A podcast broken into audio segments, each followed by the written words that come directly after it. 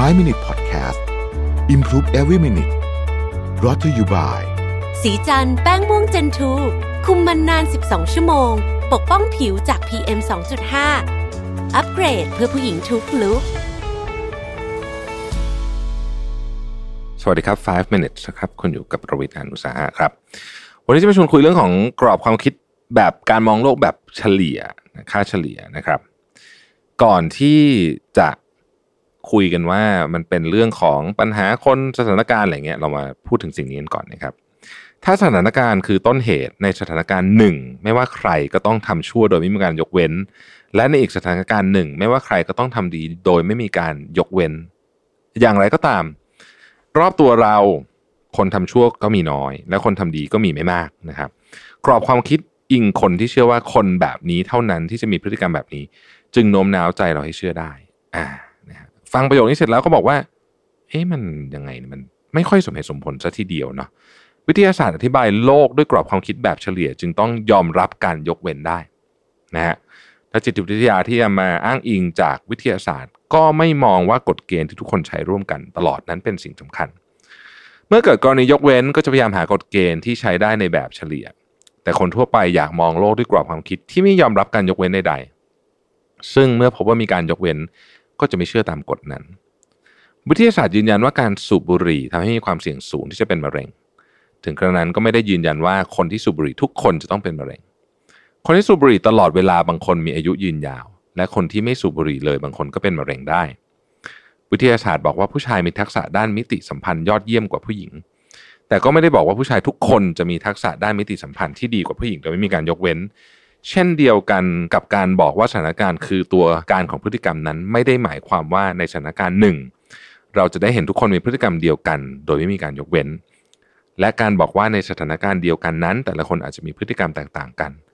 ก็ไม่ได้หมายความว่าการใช้กรอบความคิดอิงคนจะเหมาะสมกว่าด้วย เราต้องมีกรอบความคิดที่มองโลกแบบเฉลี่ยให้บ่อยขึ้นกว่าเดิม การจะทำแบบนั้นได้ เราต้องยอมรับความบังเอิญและข้อยกเว้นเสียก่อน ผมขีดเส้นใต้ตรงนี้อีกทีหนึ่งนะครับ การจะทำแบบนั้นได้เราต้องยอมรับความบังเอิญ และข้อยกเว้นเสียก่อน ความบังเอิญและข้อยกเว้นนะเป็นสุนทรียศาสตร์ของสถิติและความน่าจะเป็น และเป็นปัจจัยที่ทำให้เกิดวิทยาศาสตร์ในวันนี้ หากเราพยายามอธิบายทุกสิ่ง โดยไม่ยอมรับความบังเอิญหรือข้อยกเว้นใดๆเลย ก็คงจะค้นพบกฎเกณฑ์ที่ใช้อธิบายสิ่งต่างๆได้ยาก โลกกลมก็จริงแต่พื้นผิวของโลกไม่ได้ราบเรียบ แม้จะมีส่วนที่ตะปุ่มตะป่ำอยู่ทั่วไป แต่ถ้ามองโดยเฉลี่ยโลกก็ยังกลมอยู่ดี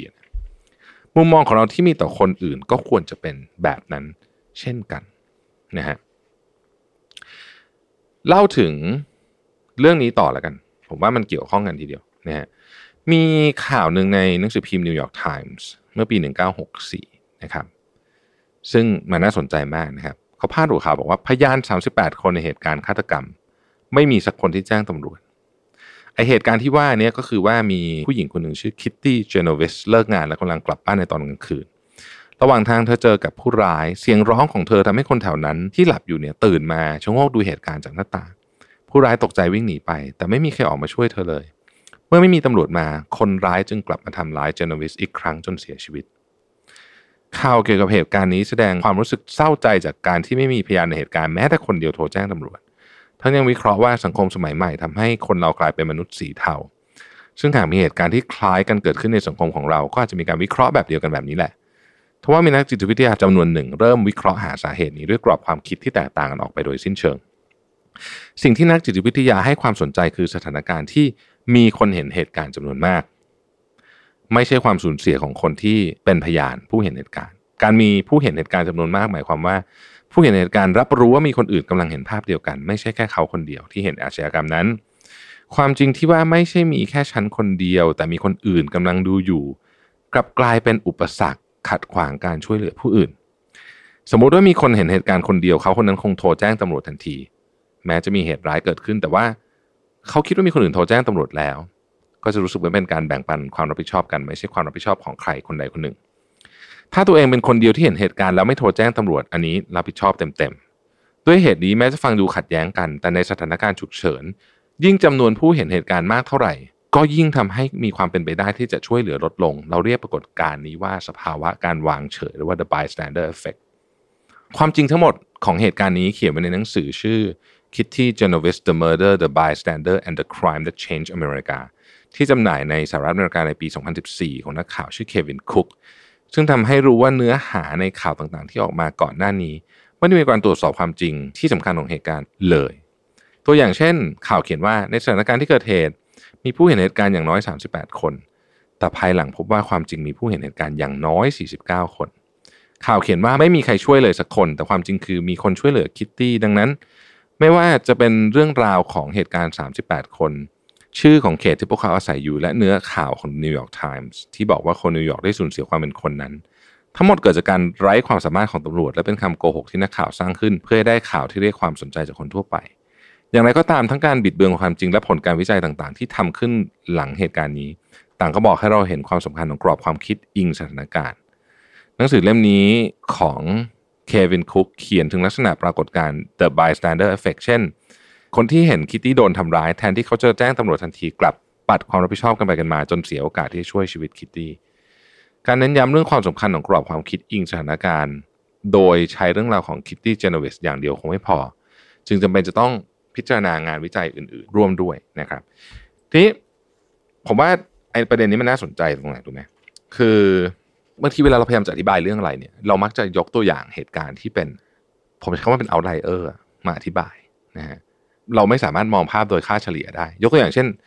ช่วงนี้ประเด็นที่ผมพูดตลอดก็คือ มันจริงนะที่มีคนที่ต้นทุนติดลบเลยนะเราสามารถสร้างตัวเองขึ้นมาเป็นมหาเศรษฐีหมื่นล้านได้มีจริงนะครับ หลายคนอาจจะเป็นคนนั้นด้วยซ้ำนะฮะแต่ว่าถ้าเกิดเราพูดอย่างนี้เนี่ยนั่นหมายความว่าความพยายามเพียงอย่างเดียวเท่านั้น ความพยายามความขยันหมั่นเพียรอดทน เพียงอย่างเดียวเท่านั้นที่จะทำให้คุณขึ้นมา ถ้าคุณมีคุณจะขึ้นมาร่ำรวยได้ ซึ่งในความเป็นจริงมันไม่ใช่เลยนะ มันมีคนจำนวนมากที่ขยันมันเพียรมากๆแล้วก็ยังยากจนอยู่เหมือนเดิม เพราะผมเชื่อว่ามันเป็นเรื่องของระบบ ไม่ใช่ทั้งหมด แต่เป็นส่วนหนึ่งนะฮะตัวปัจเจกมีผลอยู่แล้วนะครับแล้วก็กลับไปที่เรื่องเดิมอะฮะความไม่เท่าเทียมกัน แล้วก็ผมก็จะโดนทัวร์ลงอยู่เนืองๆว่าเอ้ยไม่หรอกคนพยายามก็ต้องสำเร็จได้อะไรอย่างเงี้ยนะฮะก็สุดแล้วแต่เนาะแต่ว่านั่นแหละ ผมคิดว่าเรื่องของกรอบความคิดโดยค่าเฉลี่ยเนี่ย มัน ต้องถูกนำมาใช้ในกรณีแบบนี้ฮะคือเราต้องตัด outlier ออกไปให้ได้เราต้องตัดนิยาย dramatic fantasyออกไปให้ได้เราต้องตัดเหตุการณ์แบบลาออกจากมหาวิทยาลัย แล้วก็สร้างบริษัทสตาร์ทอัพมูลค่าแสนล้านได้อะไรอย่างเงี้ยถามว่ามันมีไหมมันมีครับ มันมีจริง ๆ แต่ว่าเราต้องดูค่าเฉลี่ยเนาะเป็นหลักนะครับ ขอบคุณที่ติดตาม 5 minutes นะครับ สวัสดีครับ 5 Minute Podcast Improve Every Minute Presented by สีจันแป้งม่วงเจนทู